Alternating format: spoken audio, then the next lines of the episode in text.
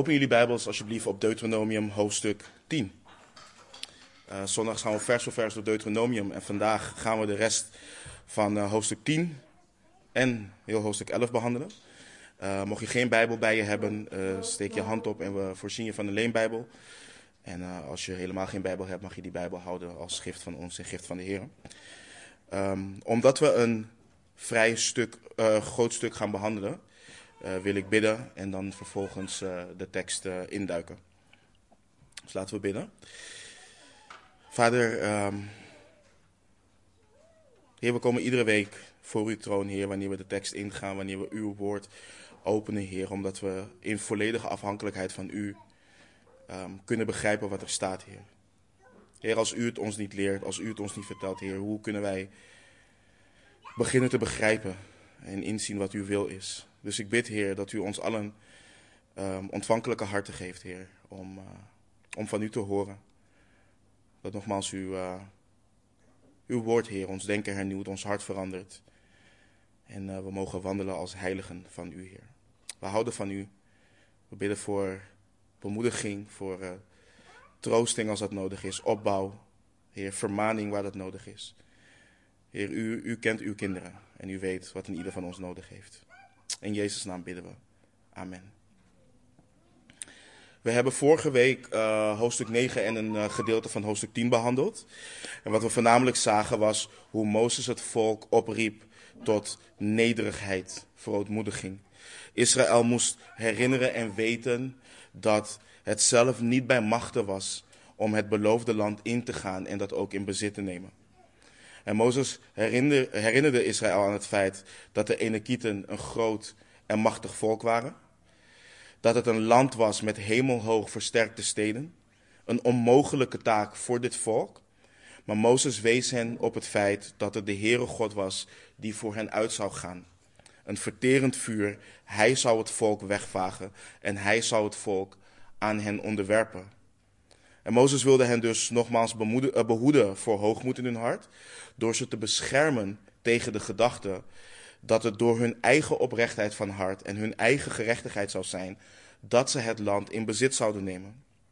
Mozes zei nee, het is vanwege de goddeloosheid van het volk en om het woord gestand te doen houden, uh, te doen dat de Heere hun God, hun vaderen, Abraham, Isaac en Jacob gezworen heeft. En vervolgens gaat, uh, gaat Mozes uiteenzetten, of ging Mozes uiteenzetten en voorbeelden geven hoe het volk een probleem heeft. Een probleem wat diep in het hart van de mens ligt. Ze waren halstarrig, ongehoorzaam. En Mozes liet dat zien door een aantal voorbeelden van, uh, van gebeurtenissen uit hun geschiedenis.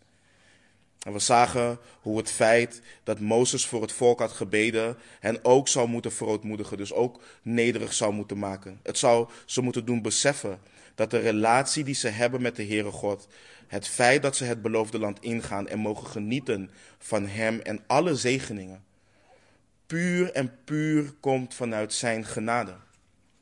God handelde met Israël vanuit Zijn genade. Israël had nergens recht op, recht op omdat ze zouden denken dat ze oprecht van hart waren of uh, rechtvaardig waren. En ook zo zagen wij dat ook wij een nederig hart dienen te hebben. Ook wij zijn vaak halstarrig en ongehoorzaam. Maar onze hoge priester, onze Heer, onze zaligmaker, die de verzoening is voor onze zonden, hij die onze voorspraak is bij de Vader, pleit voor ons. En door hem mogen we genieten van de gemeenschap met God en zullen wij op een dag het ware beloofde land ingaan. Dus we mogen vasthouden aan de genade die we hebben in en door onze Heer Jezus Christus. En nadat Mozes heeft gewezen op het verleden, wilde hij hen weer richten op het heden en de toekomst met de oproep, nogmaals, om de Heere God te dienen. En uh, laten we lezen vanaf vers 12. Daar lezen we in uh, Deuteronomium hoofdstuk 10.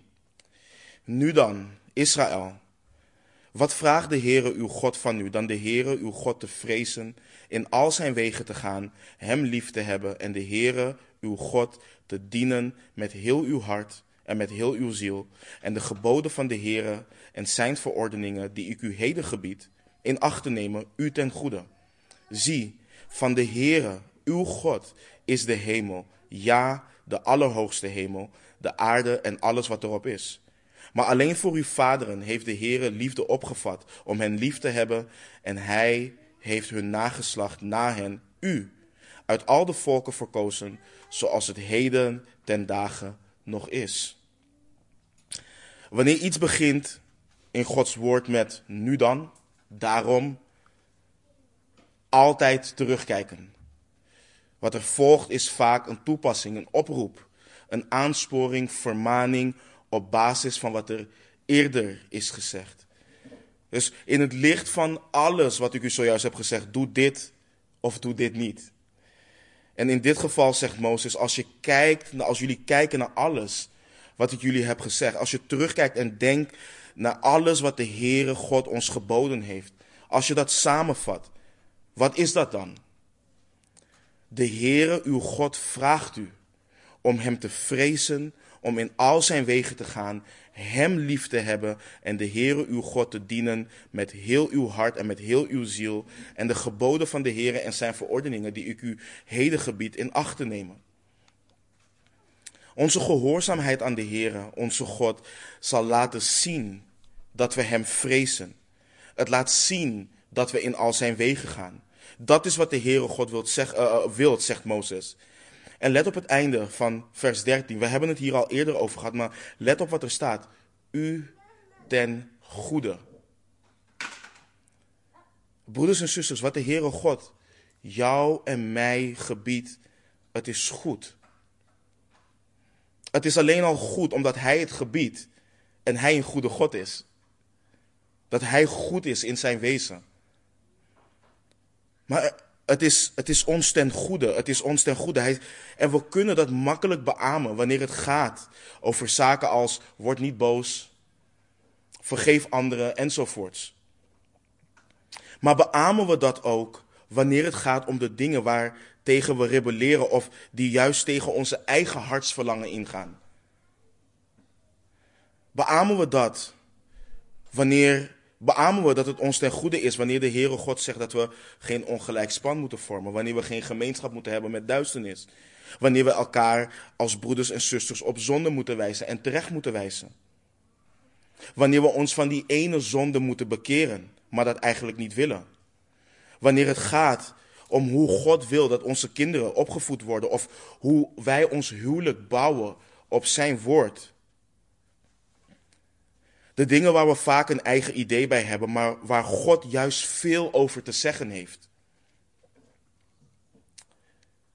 Beamen we het dat het ons, maar ook de wereld, als we kijken om ons heen, ten goede is wanneer de Heer praat over zaken als homoseksualiteit, transgenderisme, um, uh, abortus, als, dat Hij het als een gruwel ziet en we ons daarvan moeten bekeren?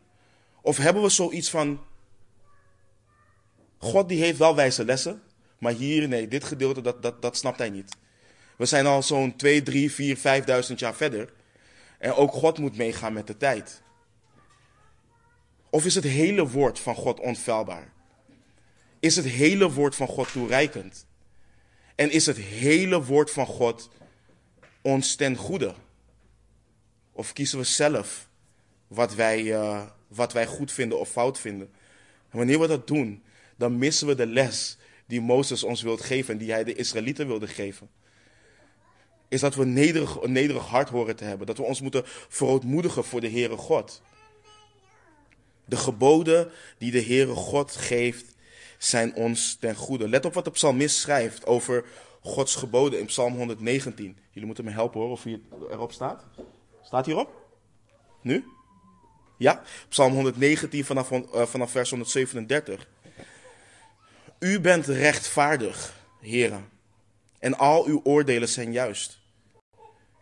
U hebt in uw getuigenissen gerechtigheid uitgevaardigd en grote trouw. Mijn ijver heeft mij verteerd, want mijn tegenstanders hebben uw woord vergeten. Uw woord is zeer gelouterd. Uw dienaar heeft het lief. Ik ben klein en veracht, maar uw bevelen heb ik niet vergeten. Uw gerechtigheid is een gerechtigheid voor eeuwig en uw wet is waarachtig. Benauwdheid en nood hebben mij getroffen, maar uw geboden zijn mijn bron van blijdschap. Uw rechtvaardige getuigenissen zijn voor eeuwig. Geef mij inzicht, dan zal ik leven. Het begint met het feit dat hij rechtvaardig is. Dat dus zijn oordelen zijn juist omdat hij rechtvaardig is. Het is goed, het is waarachtig. Zijn getuigenissen zijn rechtvaardig. Verheug je erin. En let op wat Mozes doet. Hij wijst vervolgens op de hoog en verheven God. Van God is de hemel in vers 14. De allerhoogste hemel en de aarde en alles wat erop is. De Heere God staat boven zijn schepping. Hij is geen deel van zijn schepping. Maar toch heeft hij ervoor gekozen om Abraham, Isaac en Jacob lief te hebben. Hij heeft hen verkozen. Hen een belofte gedaan uit alle volken op de aarde. Uit alles wat van hem is, heeft hij hen verkozen. En daarom moeten ze hem lief hebben. Dat is al genoeg reden om hem lief te hebben, om hem te gehoorzamen. Ook hoe God tegen Abraham heeft gezegd dat hij, dat hij allen zou zegenen. Dus dat allen, en ook wat Paulus schrijft, dat allen die in hem geloven, die in Christus geloven, zonen en dochters zijn van Abraham. En dan zien we ook hoe deze zegen op ons van, van toepassing is.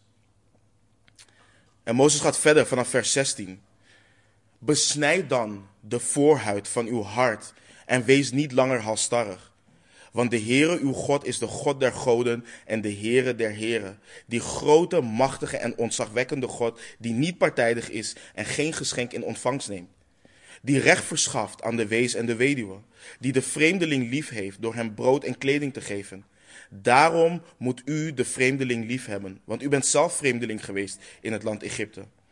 De Heere uw God moet u vrezen. Hem moet u dienen, aan hem moet u zich vasthouden en bij zijn naam moet u zweren. Hij is uw lof en hij is uw God, die bij u deze grote en ontzagwekkende dingen gedaan heeft, die uw ogen gezien hebben. Met zeventig zielen trokken uw vaderen naar Egypte en nu heeft de Heere uw God u zo talrijk gemaakt als de sterren aan de hemel. In het licht van vers 15 lezen we dan vers 16. Besnijd dan de voorhuid van uw hart en wees niet langer halstarrig. Wat ik dus net zei, daarom moeten ze de Heere God lief hebben. Zij moeten God lief hebben omdat Hij hen eerst lief had. Dat is ook wat Johannes in 1 Johannes 4, 19 schrijft. Staat hij erop? Ja? Oké. Wij hebben Hem lief omdat Hij ons eerst lief gehad heeft. Voor ons ligt het ook voor ons ligt ook in wat Johannes eerder schrijft, waarin de liefde van God aan ons geopenbaard is. Dat God zijn enige geboren zoon in de wereld gezonden heeft, opdat wij zouden leven door hem. Hij zegt ook, hierin is de liefde. Niet dat wij God lief gehad hebben, maar dat hij ons heeft lief gehad en zijn zoon zond als verzoening voor onze zonden. En ik zeg het vaker, maar kan het niet vaak genoeg blijven herhalen. Zeker omdat ons vlees zo rebelleert. En de wereld en de liberale kerk Gods kinderen een onbijbelse kijk op liefde wilt inprenten. Onze liefde voor God is niet gebaseerd op een gevoel. Het sluit gevoel niet uit, maar het wordt niet gedreven door gevoel. Het is een reactie op wie God is en wat Hij heeft gedaan. We hebben Hem lief omdat Hij ons eerst lief gehad heeft. God bevestigt zijn liefde voor ons daarin dat Christus voor ons gestorven is toen wij nog zondaars waren. Het is een keuze en voor ons is het een reactie. Wanneer je versen hoort en leest als 1 Johannes 3, versen 1 en 2, zie hoe groot is de liefde die de Vader ons gegeven heeft dat wij kinderen van God genoemd worden, of worden genoemd. Daarom kent de wereld ons niet, omdat zij hem niet kent. Geliefden, nu zijn wij kinderen van God en het is nog niet geopenbaard wat wij zullen zijn. Maar wij weten dat als hij geopenbaard zal worden, wij hem gelijk zullen zijn, want wij zullen hem zien zoals hij is. En je kunt denken, oh wat mooi, en dan ga je door met je leven, omdat je niets voelt. Of je geeft gehoor aan wat Johannes in het vers daarna schrijft. als reactie op wat God heeft gedaan en de hoop die we hebben, zoals we zien in vers 1 en 2. In 1 Johannes 3, vers 3 lezen we daarop. En ieder die deze hoop op hem heeft, reinigt zich, zich zoals hij rein is. De Israëlieten moesten op basis van wat Mozes zei de voorhuid van hun hart besnijden. Israël moest gaan beseffen dat ze een nieuw hart nodig hadden. Dat ze een nieuw hart nodig hadden. Mozes roept hun op om de koppigheid, halstarrigheid, ongehoorzaamheid uit hun harten te verwijderen. Opdat ze de Heere God waarlijk kunnen liefhebben. En broeders en zusters, deze oproep beperkt zich niet tot Israël. Ik begon er net mee, maar vorige week hebben we ook gezien hoe ook wij ongehoorzaam kunnen zijn, halstarrig kunnen zijn. En we moeten niet denken, omdat we in het verbond met de Heer Jezus Christus zitten, dat God nu anders met ons omgaat. De schrift laat heel duidelijk zien dat de Heere God altijd op basis van genade met mensen is omgegaan. Altijd. En wij moeten ook herinnerd worden aan het feit dat we een nederig hart dienen te hebben voor de Heere God. Dat ook wij zijn opgeroepen om ons te houden aan de geboden van de Heere Jezus. Dat Gods woord ons ook gebiedt om de Heere God lief te hebben met heel ons hart, met heel ons ziel, met heel ons kracht en met heel ons verstand. En net zoals hoogmoed, ongehoorzaamheid, onverschilligheid ervoor zorgde dat Israël God niet lief had zoals geboden, kan dit bij ons ook het geval zijn. Wij moeten kijken naar onze Heer Jezus Christus. Zien hoe goed Hij is. Zien wat voor genade we hebben ontvangen in Hem.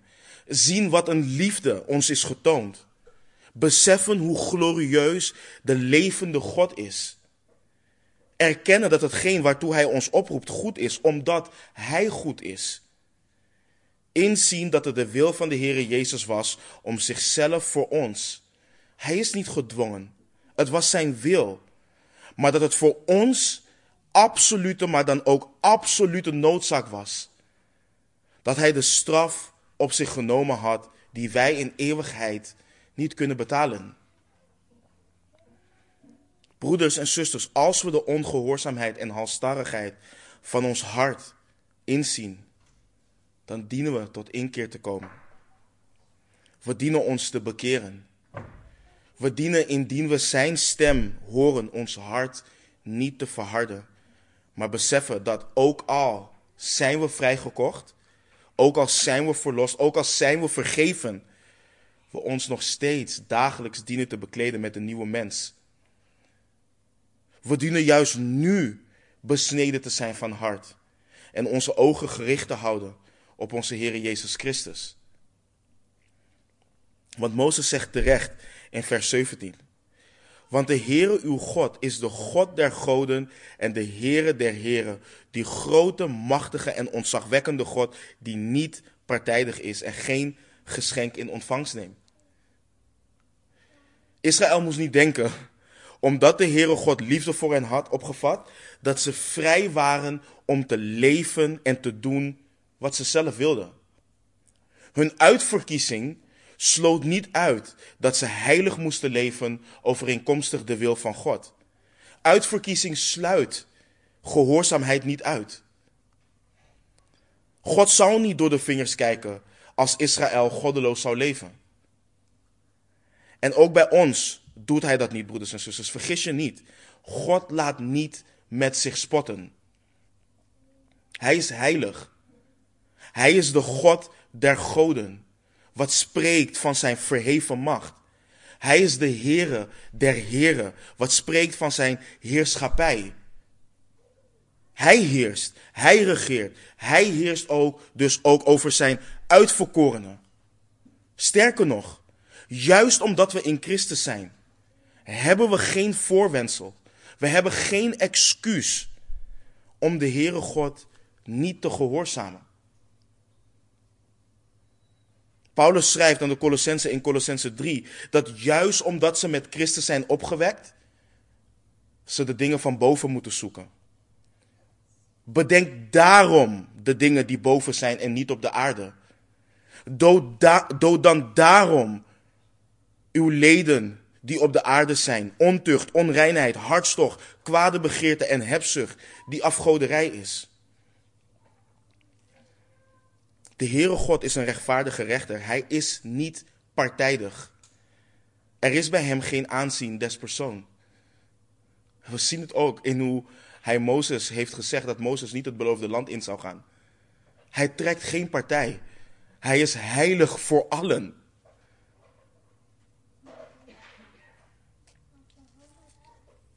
En Mozes gaat verder en laat zien hoe God zich ontfermt over hen die machteloos zijn. De weduwe en de wees. En hij laat zien dat ook zij liefde horen te hebben voor hen, want ook zij waren vreemdelingen in Egypte. En Mozes blijft continu bewijzen dat als Israël God lief heeft, dat ze zijn gebod, geboden houden en zo ook dus het gebod om te denken aan de vreemdeling. God ontfermt zich over hen die zich in benauwdheid bevinden. En zo horen zijn kinderen dat ook te doen. En we zien dit ook continu terugkomen in het Nieuwe Testament. Sterker nog, in zijn eerste brief laat Johannes continu zien dat zij die Gods liefde daadwerkelijk hebben ontvangen, zelf ook liefde hebben. Zij hebben anderen ook lief.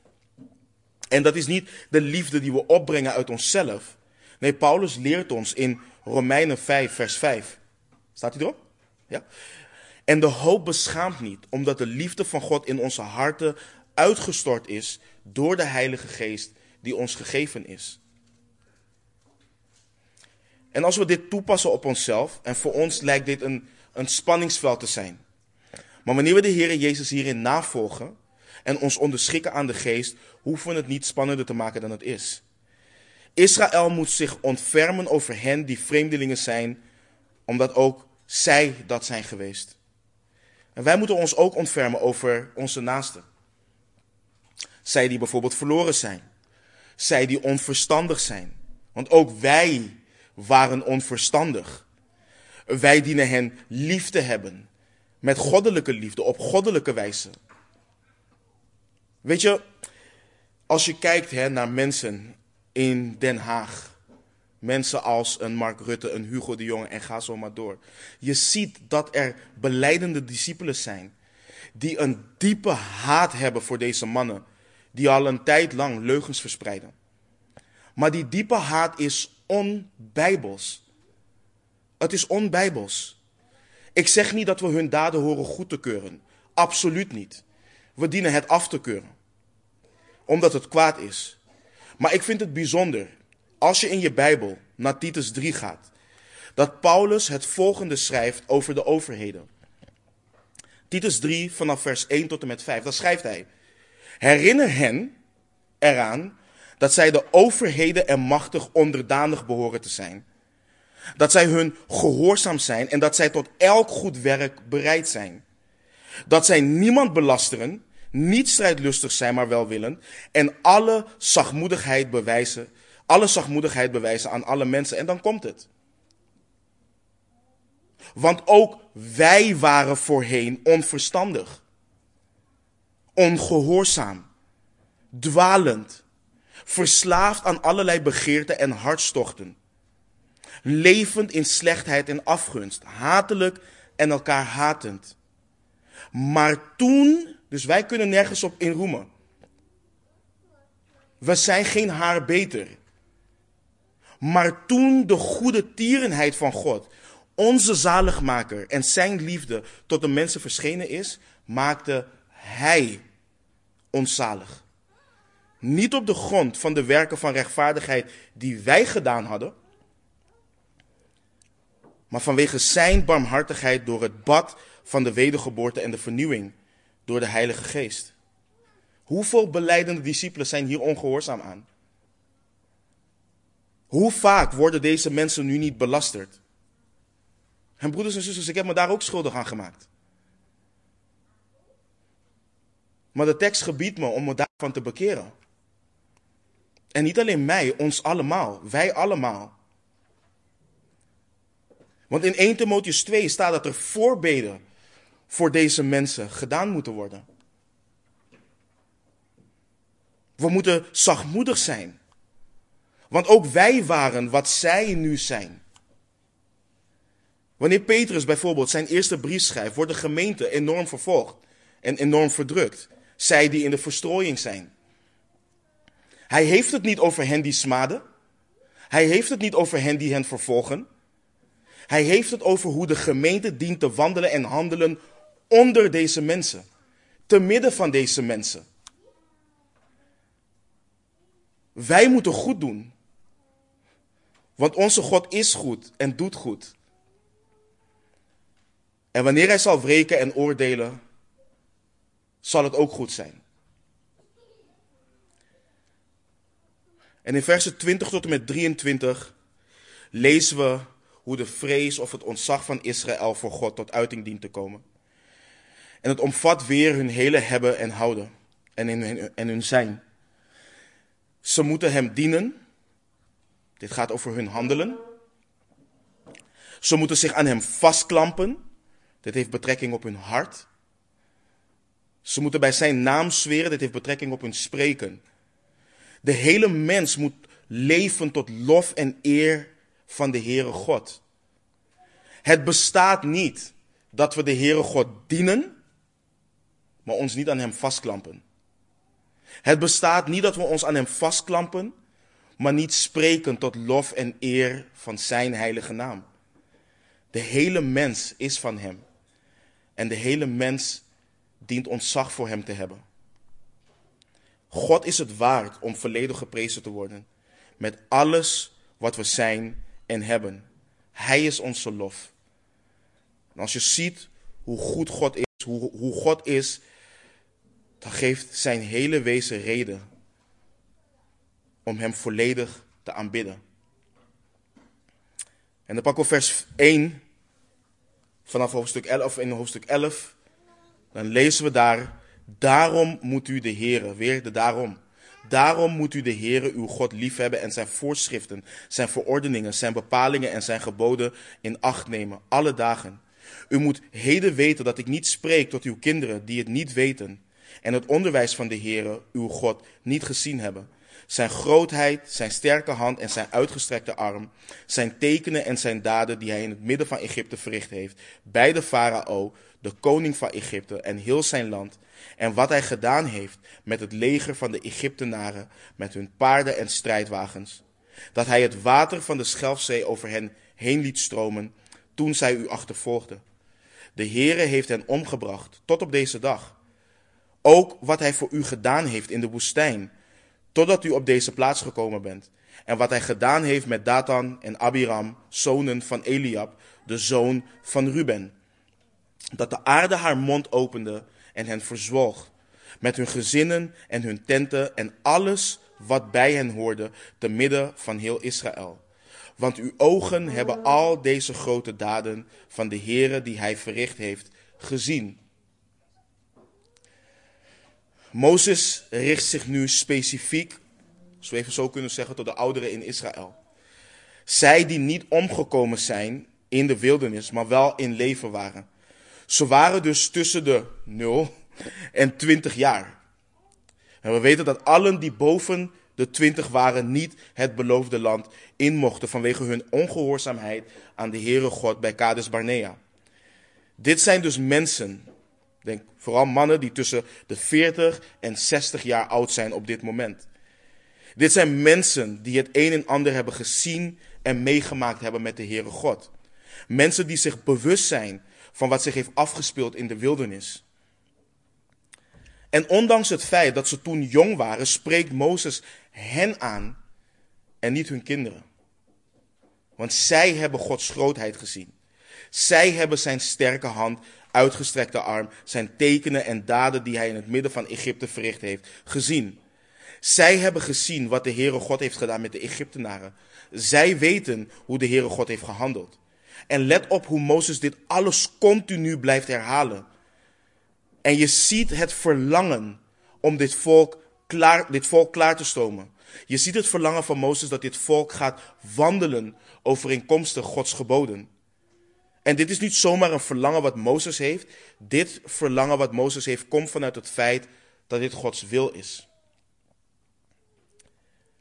Mozes heeft het verlangen dat het, volk, dat het volk Gods wil doet. En hebben wij dat verlangen ook met en voor elkaar. Dat we leven binnen Gods wil.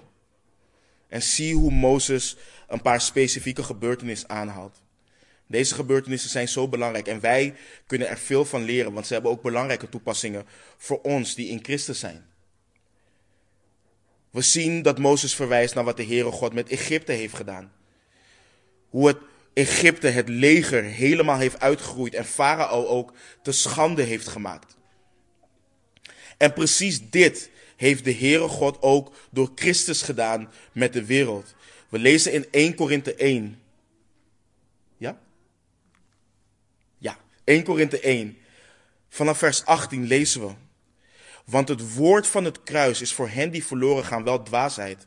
Maar voor ons die behouden worden is het een kracht van God. Want er staat geschreven: Ik zal de wijsheid van de, van, de wijze van, oh, sorry. Ik zal de wijsheid van de wijzen verloren doen gaan en het verstand van de verstandigen zal ik er niet doen. Waar is de wijze? Waar de schriftgeleerde? Waar de redetwister van deze wereld? Heeft God niet de wijsheid van deze wereld dwaas gemaakt? Want omdat in de wijsheid van God de wereld door haar wijsheid God niet heeft leren kennen, heeft het God behaagd door de wijsheid van de prediking zalig te maken hen die geloven. Israël moet zich volledig houden aan de geboden van de Heere God. Hij heeft hen uitgeleid uit Egypte en hij zal hen het beloofde land inbrengen. Zij zullen het land in bezit nemen overeenkomstig hij gesproken heeft. Er is niets van Egypte wat Israël kan gebruiken en hoeft te gebruiken om het beloofde land in bezit te nemen. Ze moeten doen wat God geboden heeft. En ook zo moeten wij niet denken dat er enige wijsheid van de wereld is, of dat de wereld iets zal kunnen bijdragen aan het koninkrijk van de Heere God. Wij dienen te handelen en wandelen overeenkomstig zijn wil. In en door Christus is duidelijk geworden dat de wijsheid van deze wereld dwaasheid is. Waar is de wijze? Waar is de schriftgeleerde? Waar is de redetwister van deze wereld? Niets van deze wereld zal bijdragen aan het koninkrijk van God. Niets van deze wereld zal doen toenemen in onze heiligheid. Niets. Het is zijn grootheid, zijn sterke hand en zijn uitgestrekte arm, zijn tekenen en zijn daden. En Mozes verwijst ook naar de woestijn. Waar we vorige week ook hebben gezien, waar Israël werd geconfronteerd. En waar werden ze mee geconfronteerd? En we hebben de afgelopen weken gezien, hun onbesneden hart, hun ongeloof, hun vlees. Al het gemor over knoflook, uien, water, vlees. Mozes wijst hen op het feit dat ze niet alleen gevormd zijn en beïnvloed waren door Egypte. Nee, het was niet simpelweg extern. Dit lag in hun hart. Dit speelde in hun vlees. Dit komt van binnenuit. En zoals ik vorige week ook al zei, is dit bij ons ook het geval. Wij moeten erkennen en inzien dat ons eigen vlees een vijand van ons is. We moeten beseffen wat, dat, wat Paulus zegt in Galaten 5, vers 16. Maar ik zeg, wandel door de geest en u zult zeker de begeerten van het vlees niet volbrengen. En wat hij vervolgens schrijft in vers 24 van hetzelfde hoofdstuk. Maar wie van Christus zijn, hebben het vlees met zijn hartstochten en begeerten gekruisigd. Maar we moeten beseffen dat het vlees begeert tegen de geest in. En dat dit een dagelijks gevecht is. Maar als we in Christus blijven, als we in Hem zijn, dan kruisigen we het vlees met zijn hartstochten en begeerten. Iedere dag weer. Want er is niets van het vlees wat kan bijdragen aan het koninkrijk van God. Niets van dit vlees wat het eeuwige koninkrijk zal binnengaan, want dit onvergankelijke moet zich met onvergankelijkheid bekleden en dit sterfelijke moet zich met onsterfelijkheid bekleden, schrijft Paulus in 1 Korinthe 15. En Mozes verwijst ook nog naar Datan en Abiram zij waren in opstand gekomen tegen Mozes en Aaron. En uiteindelijk werden ze geoordeeld door de Heere God. En dan lezen, ook, lezen we ook hoe wij ons dienen te houden aan de geboden van de Heere God.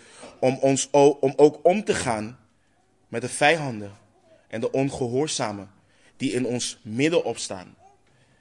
Dat we het gezag van de Heere God erkennen, dat we de heerschappij van Christus erkennen over de gemeente. In dit alles laat Mozes zien dat, dat Gods geboden volgen ons daaraan houden, ons beschermt tegen iedere vijand, iedere uitdaging, in welke vorm het dan ook komt. We kunnen hier zoveel van leren. En vanaf vers 8 richt Mozes zich, weer uh, en hen weer op de zegen van het beloofde land. En ook het verschil tussen het beloofde land en Egypte. Daarom, vanaf vers 8, moet u alle geboden die ik u heden gebied in acht nemen. Dan zult u sterk zijn en het land waar u naartoe trekt om het in bezit te nemen binnengaan en in bezit nemen. Opdat, uw dagen, opdat u uw dagen zult verlengen in het land waarvan de Heere uw vaderen gezworen heeft het hun en hun nageslacht te geven. Een land dat overvloeit van melk en honing. Want het land waar u naartoe gaat om het in bezit te nemen is niet zoals het land Egypte, waaruit u weggetrokken bent, dat u met uw zaad moest bezaaien en al lopend water moest geven, zoals een groentetuin. Maar het land waar u naartoe trekt om het in bezit te nemen, is een land met bergen en dalen. Het drinkt water door de regen uit de hemel. Het is een land waar de Heere uw God voor zorgt. Voortdurend rusten de ogen van de Heere uw God daarop, van het begin van het jaar tot het einde van het jaar.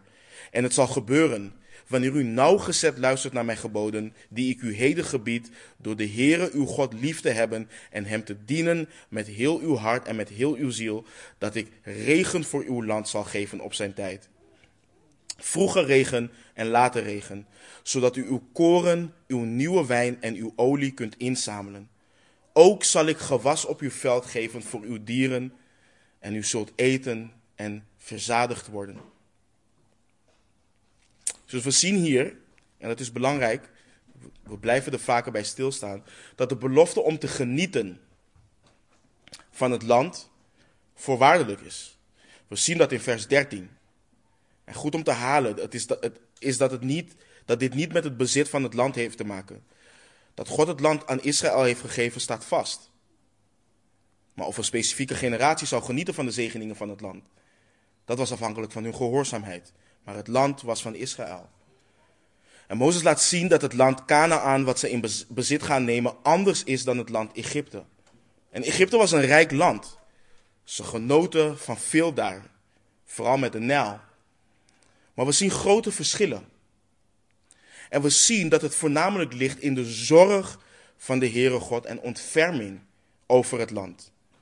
Het land is een land met bergen en dalen. Het drinkt water door de regen uit de hemel. Gods ogen rusten er voortdurend op.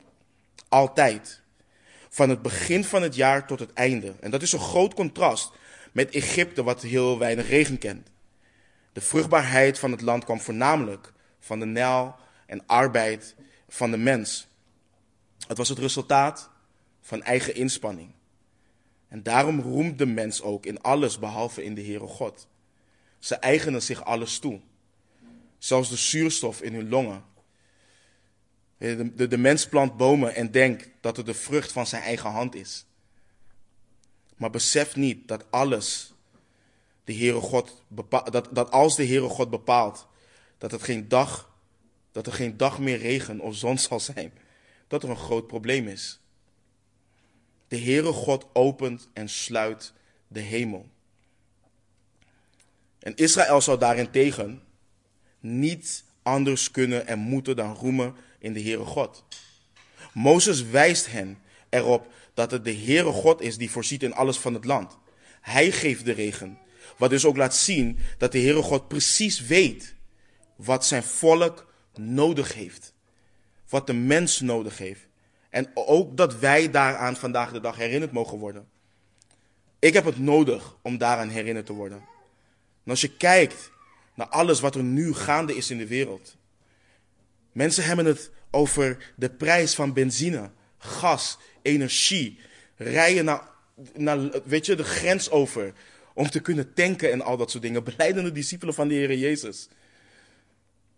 Maar de ogen van onze God rusten voortdurend op ons, broeders en zusters. Geloven we dat? Geloven we dat Hij voorziet? Ik wil jullie herinneren aan de woorden van onze zaligmaker in Matthäus 6. Staat hierop? Nu wel. Matthäus 6, vanaf vers 25. Overduidelijker dan dit kan het niet. En we kennen deze woorden. Maar we gaan oh zo gebukt onder onze lasten en met zorgen en al dat soort dingen.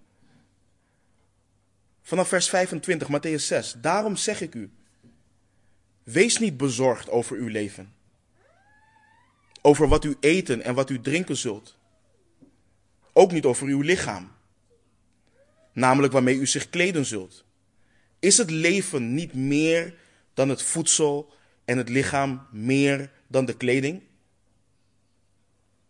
Kijk naar de vogels in de lucht.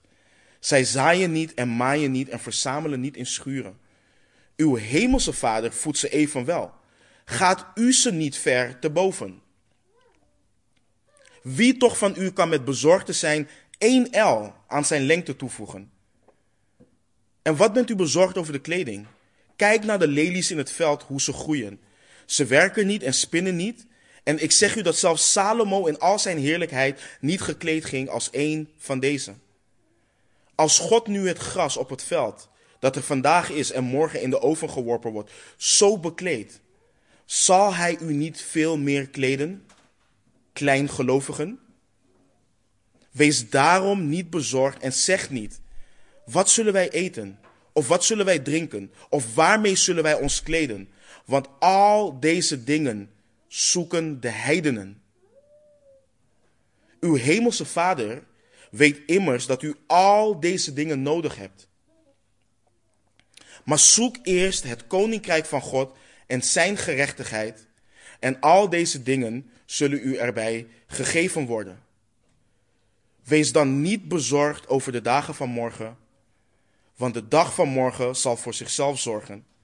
Elke dag heeft genoeg aan zijn eigen kwaad. Nemen we deze woorden ter harte? Geloven we ze? Roemen we in onze Heere God? Of maken we ons druk over de prijzen die nu gestegen zijn? Over alles wat er gaande is? Of vertrouwen we op Hem? Dat Hij omziet naar ons. Mozes gaat verder en waarschuwt Israël weer om zich niet schuldig te maken aan afgoderij. We lezen versen 16 en 17. Wees op uw hoede dat uw hart niet verleid wordt, zodat u afwijkt, andere goden dient en u voor hen neerbuigt. Anders zal de toorn van de Heere tegen u ontbranden en zal hij de hemel sluiten, zodat er geen regen meer zal zijn.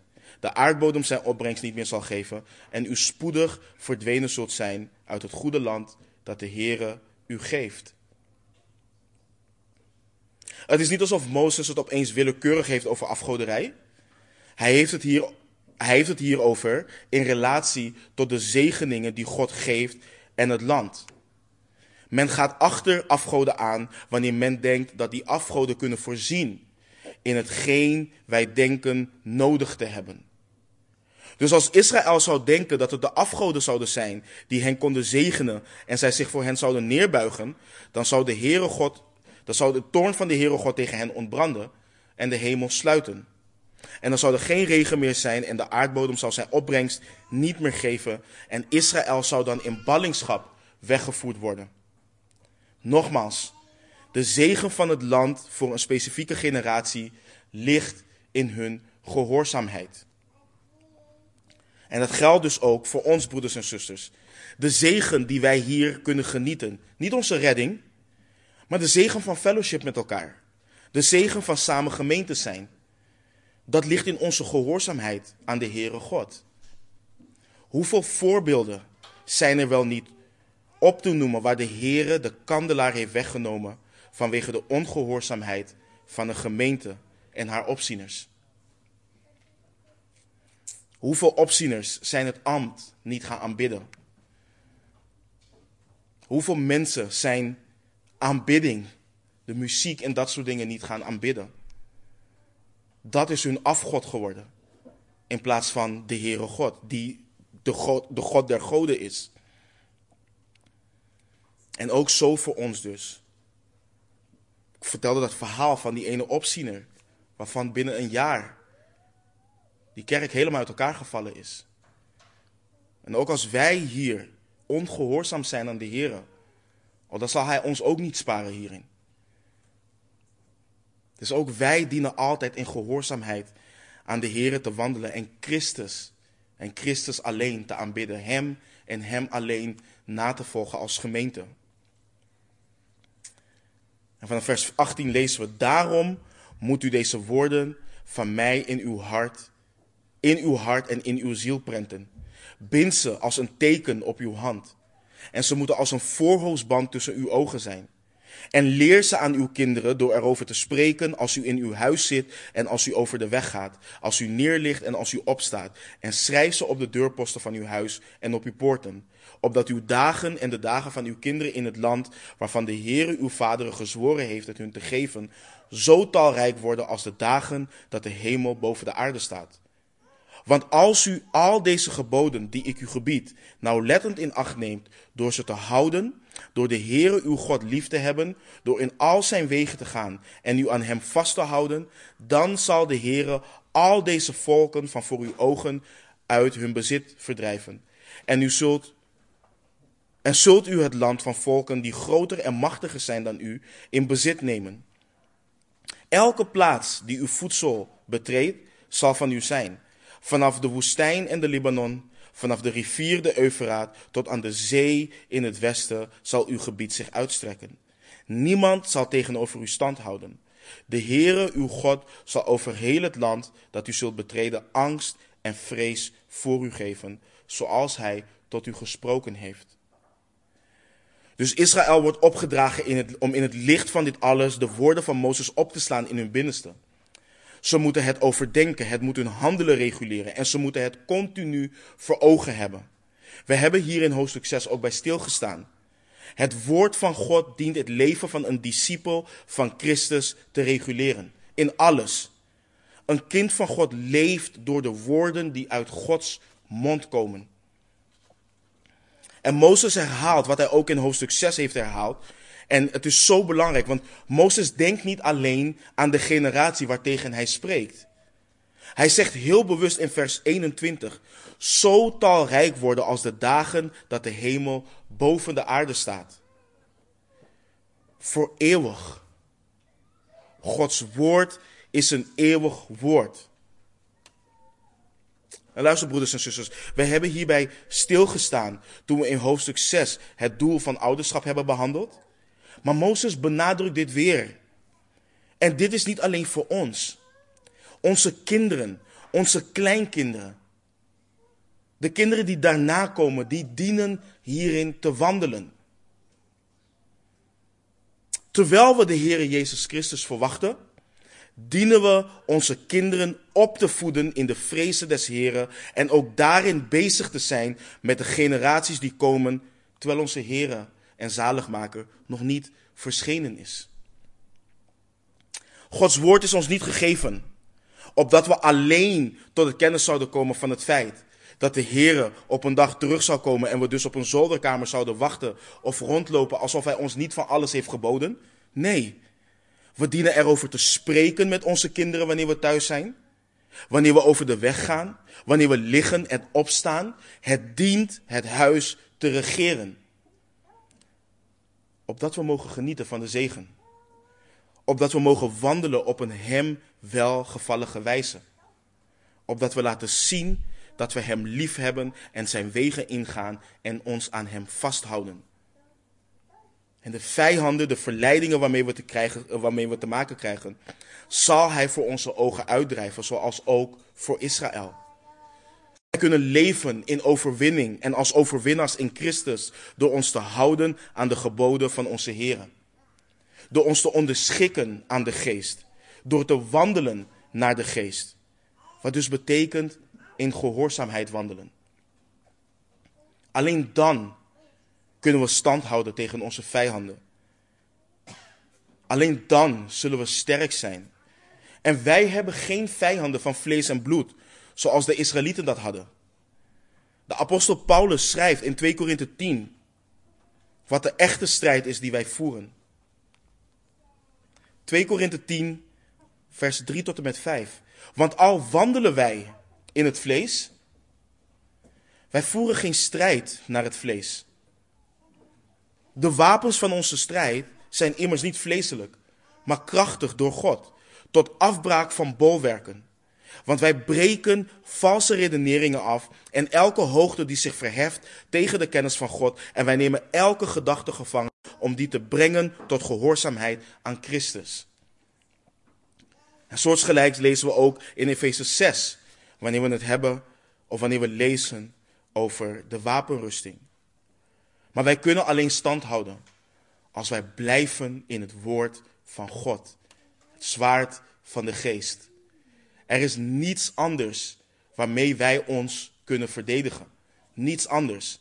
Als je denkt dat je de zonde kan weerstaan in je eigen vlees, als je denkt dat je de zonde kan weerstaan met psychologie, pedagogiek, wat voor wijsheid of dwaasheid ook dan, dan van de wereld, je zal genadeloos onderuit gaan.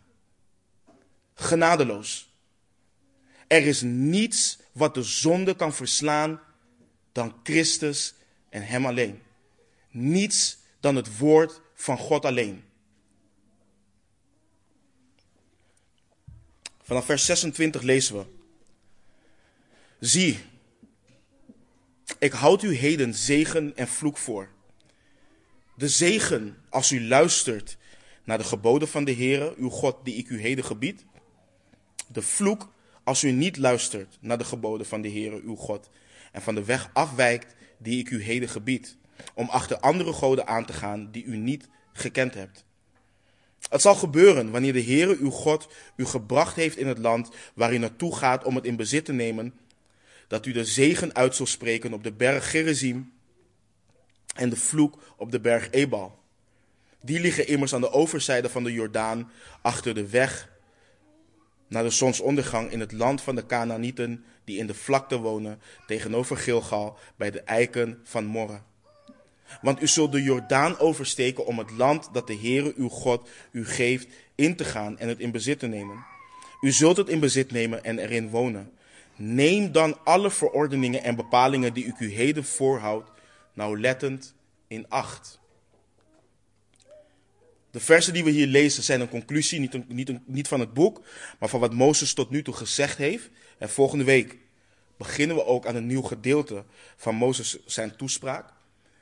Maar het moet de urgentie opwekken om te gehoorzamen, om te kiezen voor het goede.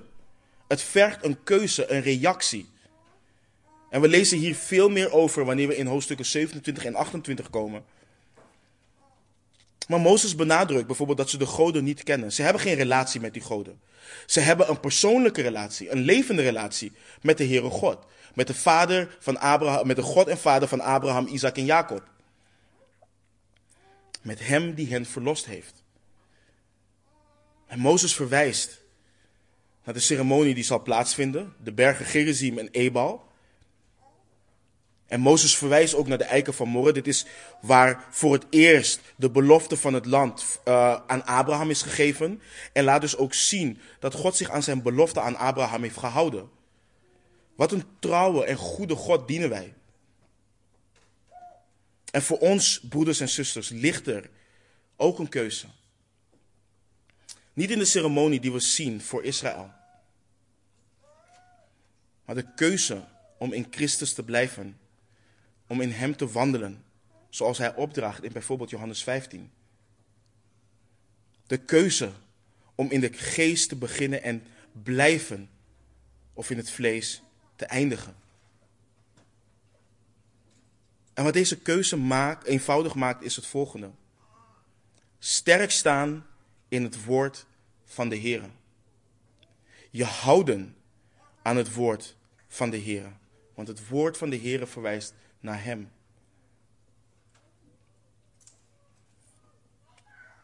Hoe meer we ons bevinden in het woord van God, hoe meer we gaan inzien wat de noden voor de besnijdenis van ons hart is.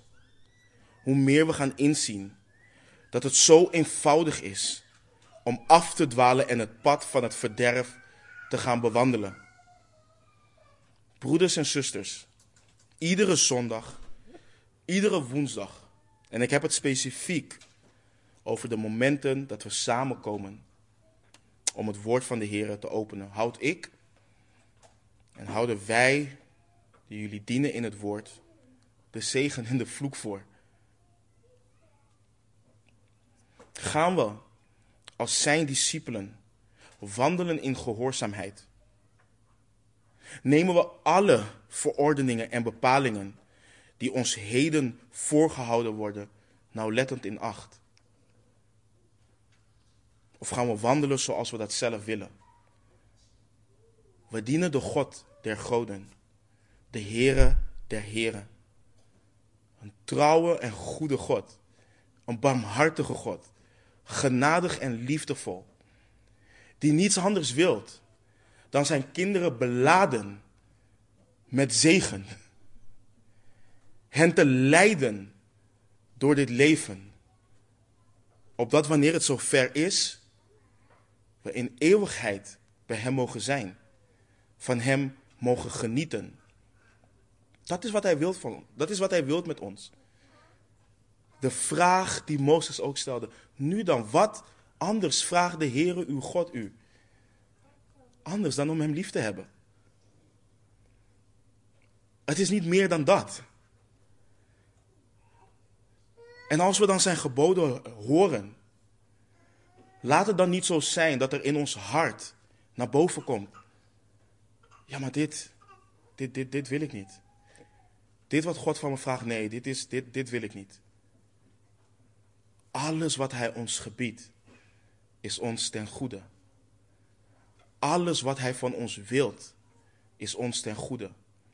Hoe zouden we kunnen denken en kunnen zeggen: God is goed, maar hetgeen wat Hij van ons vraagt niet? Dat bestaat niet. Alles wat Hij ons vraagt is goed. Wanneer Hij ons vraagt om te lijden omwille van het goede, omwille van Hem, broeders en zusters, dat is goed.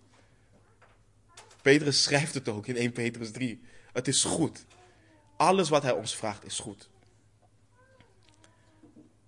Dus nogmaals, gaan we als zijn discipelen wandelen in, in gehoorzaamheid. Nemen we alle verordeningen en bepalingen die ons heden voorgehouden worden. Nauwlettend in acht. Laten we bidden. Vader,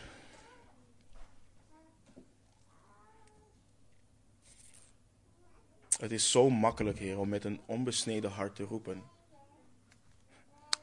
Net zoals de Israëlieten zeiden, dat zij zich aan alle geboden zouden houden.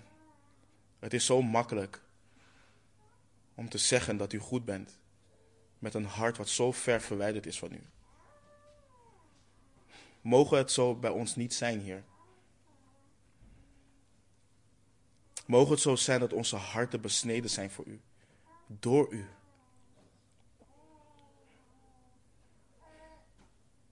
Dat onze harten gereinigd zijn. Dat we schoongewassen zijn.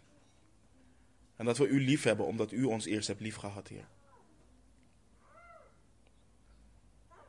Heer, help ons om te wandelen overeenkomstig uw geboden. Want wat een vreugde brengt het, Heer, en is het. En wat een voorrecht dat we in een relatie, in een levende relatie, als uw kinderen mogen leven en mogen leren kennen en onderscheiden wat uw wil is. Uw goede en welbehagelijke wil.